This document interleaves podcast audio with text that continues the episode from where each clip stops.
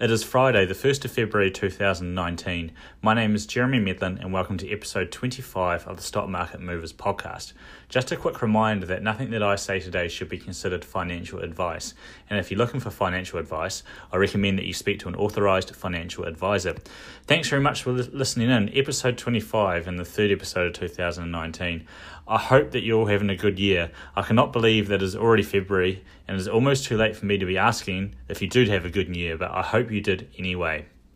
So there was some company news again this week for the first time this year. So for, for those listeners that tuned in last year, I guess this is sort of a resumption of normal service. Um, so this week I'm going to be talking about Sky City. They're the casino company that came out with the interim results. I'll talk about Oceana, the reti- retirement operator, and I'll also talk about the di- downgrade from Air New Zealand. Finally, I'll finish off with, with a discussion about a great business book that I read this year. But before I kick off, I'd like to thank everyone for listening into the podcast. I wasn't expecting it because it was January and I was expecting it to be quiet, but more people tuned into the podcast in January than any other month.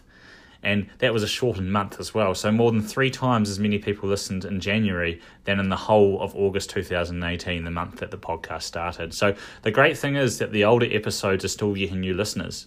Um, I was sort of expecting the older episodes to to, to die out in terms of listener growth, but new that, that shows that new people are, are tuning in. So whether you're a new listener or, or an old one, I really do appreciate your support.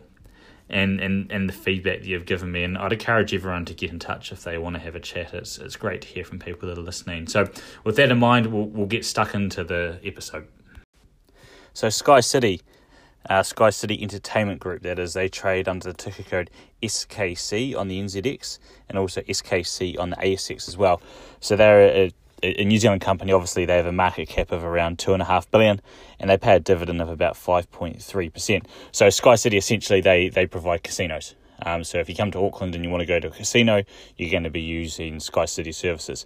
So essentially, I've, I've discussed these guys in the past in the podcast. So they're a regulated monopoly and that essentially means that they're allowed to exist by the government. Um, and if you're in, if you're in any doubt about this, go try and open a, a, a licensed casino somewhere and, and see how hard it is. The people that will be happiest about that are all the lawyers that will get significant fees from it. Um, so, and obviously if, if the business wasn't regulated, then you'd have casinos popping up all over the place and it would be a business that's significantly harder to to make a profit from. So whenever I've seen presentations from Sky City, um, it, it a big part of what they do during those presentations is try to justify how responsible they are as providing gambling services. Like, they just seem to be banging on about how responsible they are to, you know, that they're not encouraging problem gambling and everything like that. And I don't know, I guess I can give my opinion about casinos in general, and you know, obviously I've been to a casino and I, I enjoy them when I go. I'm no no means a regular and no means a problem gambler, and no doubt No doubt, you know, a lot of what happens in casinos is just harmless fun in, in that sense. You know, it's people just going and, and spending money they can afford to lose, and it is harmless fun. But I don't know, I guess it, if you're owning if you're owning shares in Sky City, and there's nothing wrong with that, you, you have to be comfortable with the fact that you're making a, a, a, a if you if, if the company makes profits and if, if they provide a return to you over the long term, which I expect a, a regulated monopoly like Sky City would. Obviously, they're not going to set the world on fire, but I expect you to get some returns over the long term. Um, you know, you, you have to expect that those returns are essentially generated because other people have lost their money and the expectation that they're going to make some money. So, you know, where you sit in the morality scale there is, is probably will dictate your feelings a, a long way to Sky City. I'm not really sure how I feel about it as investment, um, but you know, th- those are the facts. It's sort of the cold facts that if their, their profits are from people, for the large part anyway. I know they do functions and the rest of it, but a large part of their, and restaurants and whatever, a large part of their profits uh, have come from people that are making bets in the expectation, whether right or wrongly, that that they'll make money. Um, so it, it is a tough one, and they always have this sort of to and fro between the government. You know, they get promised more machines if they add a convention centre and all that, all that sort of stuff. So it sort of comes from there. So anyway, they, they came up with earning guidance for the first half of two thousand nineteen, and they expect EBITDA for the first half to be one hundred eighty-nine million. I don't like them talking about EBITDA because for some reason they seem to have huge capital expenditures and depreciation charges. So they expect net profit, anyway, probably more reliable in this case, to be ninety-seven million dollars for the first half, which is up ten percent on the prior year. And they did say, and that, that that's pretty strong growth from Sky City, really, when you think about it. I mean, how, how fast can a casino realistically grow? There's always that balance between growing and encouraging gambling and all that sort of thing that goes on. And you know, is is it a can, can it grow too much faster than population growth? Maybe it can, but not, not realistically over the long term. And therefore, they've come out and said earnings growth in the second half will be, well, it will be strong. It, it's not going to be as strong as the first half because they had a strong finish of two thousand eighteen as well. So you'd almost say this last two reporting periods for them has been a normalisation of activities and normalisation of earnings.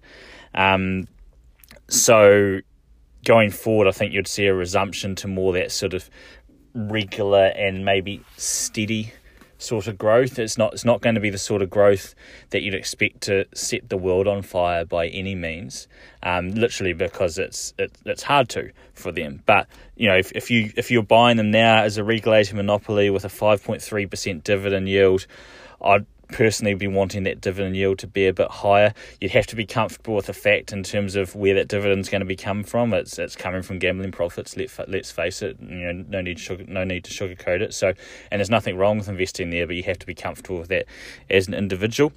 And you know, you'd expect a little bit of growth in that dividend over time as as their profits grow. But you know, and and it would be a reasonable investment, but you wouldn't say it's going to set the world on fire. So.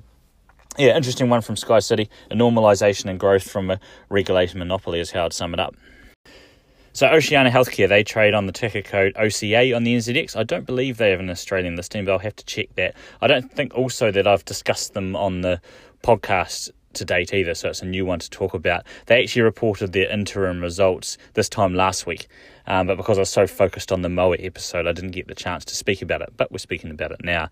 So they have a market cap of about six hundred thirty million dollars, and they have a dividend yield, a healthy dividend yield of four point five percent. So they're a retirement village operator, you know, similar like Ryman and Somerset and the other ones. So they're the third largest in residential aged care in New Zealand and the sixth largest retirement village. So one stat from the interim report that I was quite taken by, and, you know, this might be applicable because all the retirement villages, I'm not sure. So they have three thousand six hundred residents and approximately two thousand five hundred fifty staff. And I was like, wow. That's that's quite a high staff to, well, at least it seems to be for me. I'm no health and health industry expert, so I could be wrong. But as as an outsider, it seemed quite high, and I'm sure the other ones are the same. But it certainly was interesting to me anyway. So there are forty-six sites in New Zealand, spread about relatively well across the uh, across the, the whole of the country. So the retirement ones are always a. a different sort of one to value because it's not so much focused on the cash flow of the business as as, as much as the asset value. And so it's, it's always sort of a tough one for me. Um, and it's it's not so much what what cash you're generating, although of course it will be in the long term. It's it's how you can retain those earnings and grow it into future villages and, and increase the... And, you know, the, the reports from retirement villages are always the same. We've got so much growth potential ahead of us, and we've got this many sites for development. We developed this much, this many beds this year. We've got this much in our pipeline, and everything like that. So, it, being being property, the the return on equity is usually relatively low, um, because obviously the asset values are, are generally so high, especially in this time of of quite, well, depends on your view. Quite not inflamed, not the right word, but I guess at the quite high property values relative to where we've been historically, I guess is the correct answer. So the idea is that you grow your assets over time and then maintain your return on assets to deliver a return to the shareholders. And that's essentially what Oceana and other retirement villages are looking to do. So looking at the interim report, O C A has assets of about one point two billion dollars and liabilities of six hundred sixty-seven million dollars, leaving an equity of about five hundred forty million dollars. And you know, the market cap of, of six hundred thirty-four million, you could say they trade relatively close to their, I guess, their tangible asset value. Um, so they have a bit of leverage on their on their liabilities through borrowings, and I guess a, a, the, the ace in the hole is the refundable occupation rights. That's the other way they get the leverage. If they wanted to lever up their business more to to get a higher return on equity, they could do so by taking more debt, but obviously that increases the risk of the business in, in case there's any downturn for whatever reason in the market. So a pretty solid result. So about twenty-one million in, in, in net profit through the quarter, what, through, not through the quarter, sorry, for the half, which is about a five percent increase in the prior year. But really it's more of the same from the retirement sector. And I guess that's one of the reasons why they've been such popular investment vehicles, obviously starting off with Ryman Healthcare in the early two thousands through to today.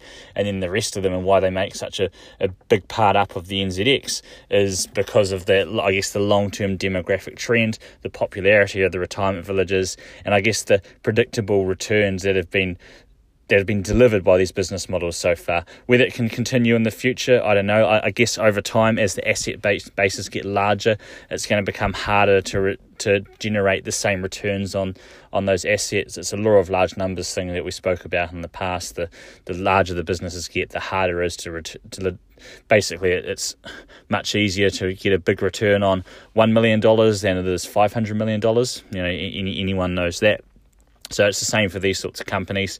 It'd be interesting to see what happens when, and, and they, they'll tell you the opposite, all these companies, that when they when they run out of the easy growth opportunities ahead of them, if they sort of turn to some other sort of financial tricks like increased leverage and, and things like that, where those companies go from there, and maybe put some more pressure on cost savings and everything like that. So that'll be the interesting thing for me going forward. But yeah, I mean, the, these are obviously solid businesses, and obviously that the property market has an impact as well, and, and that, that could happen on the asset side of the balance sheet. If we do get a a decrease in property prices, then rather than that's when it will put pressure on, on the balance sheet as well. But at the moment, these companies are certainly humming away. So Air New Zealand updated the market during the week, and it was probably, I guess, the most significant update on the N Z X during the week. Um, Air New Zealand, for those that, that don't know, they trade on the N Z X under the ticker code A I R, or AIR, and they trade on the A S X under the ticker code A I Z. So they're about a, a three billion dollars New Zealand company. Um, they're not the largest company we have, but they're the, one of the most significant. Um, and, you know, if you like stocks that, that Peter Lynch says you should be able to explain to a five-year-old with a crayon, Air New Zealand is definitely one of those. Um, all you need to say is that they fly planes, and it's pretty simple to understand.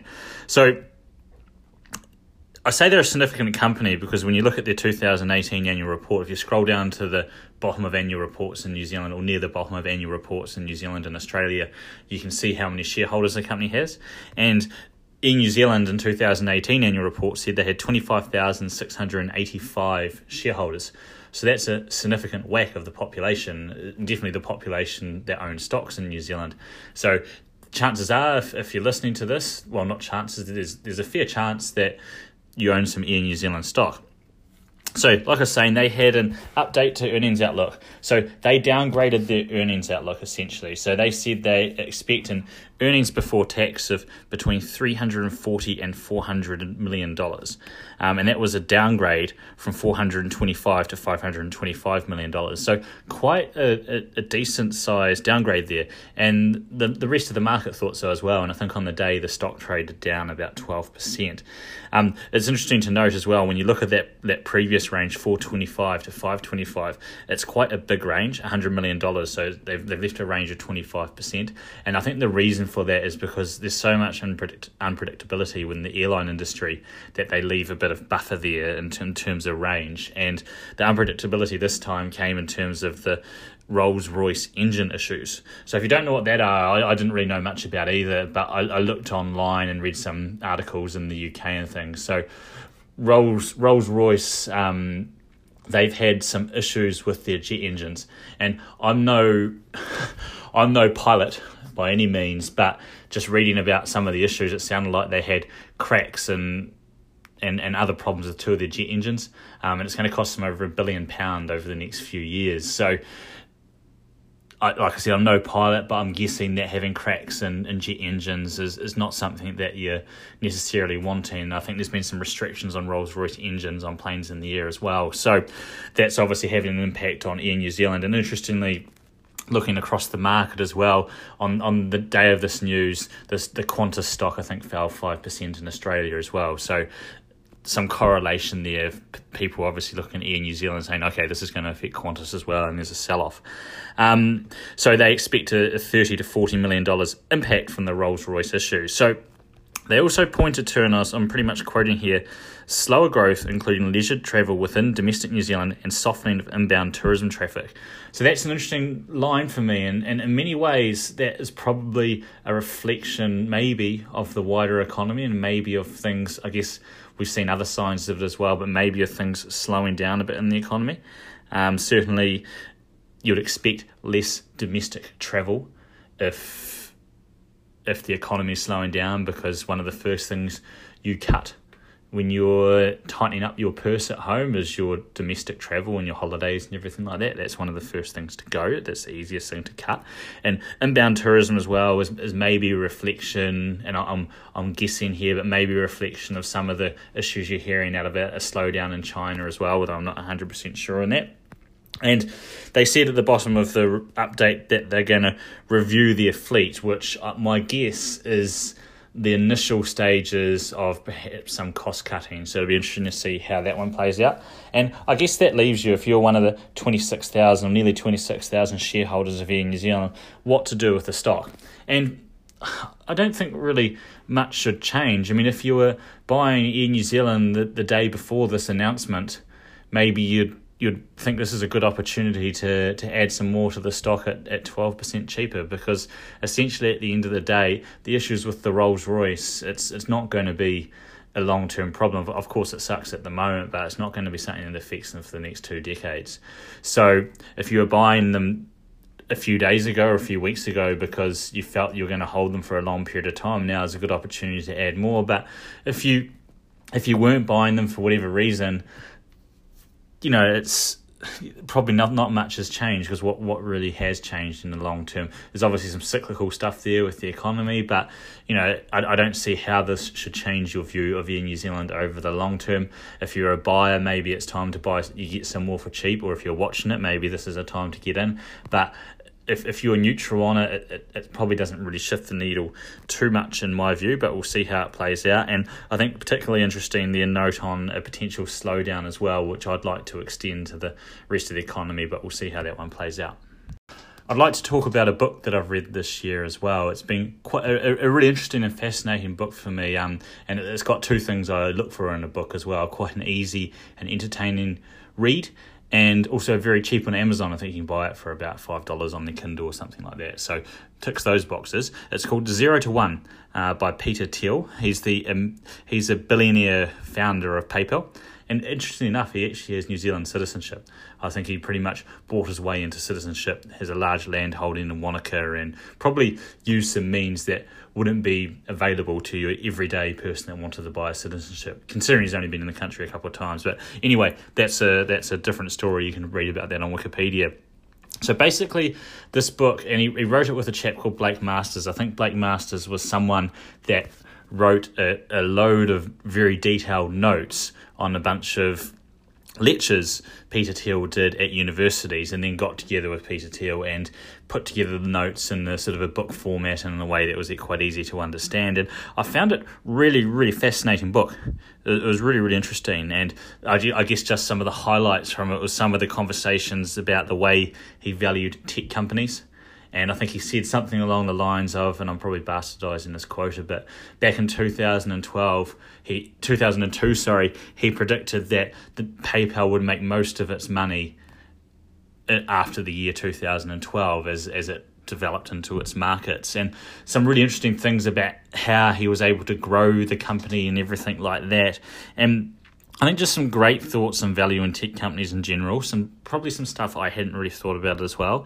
And there were some great thoughts thoughts on technology, and he, he turned a lot of things on his, on, on his head. I didn't necessarily agree, agree with everything he said, but it, clearly that he's he's an independent thinker and someone is, that is able to view things in, in his own way. And really interesting thoughts on, on globalisation um, and the importance of further technological development as well. And the globalisation thoughts are, are very um, interesting in terms of when you're discussing China and the way they've caught up through globalisation. And I particularly liked his discussion early on in the book, and, and it was sort of a theme throughout the book as well, was about about competition versus monopolies, and the way he used the term monopoly profits.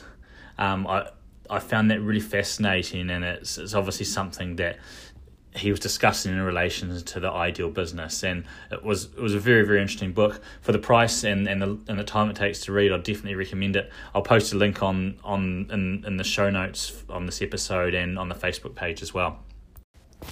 Right, that's, so that's about all I have time for today. Many thanks again for listening into the podcast. As a reminder that nothing that I said today should be considered financial advice.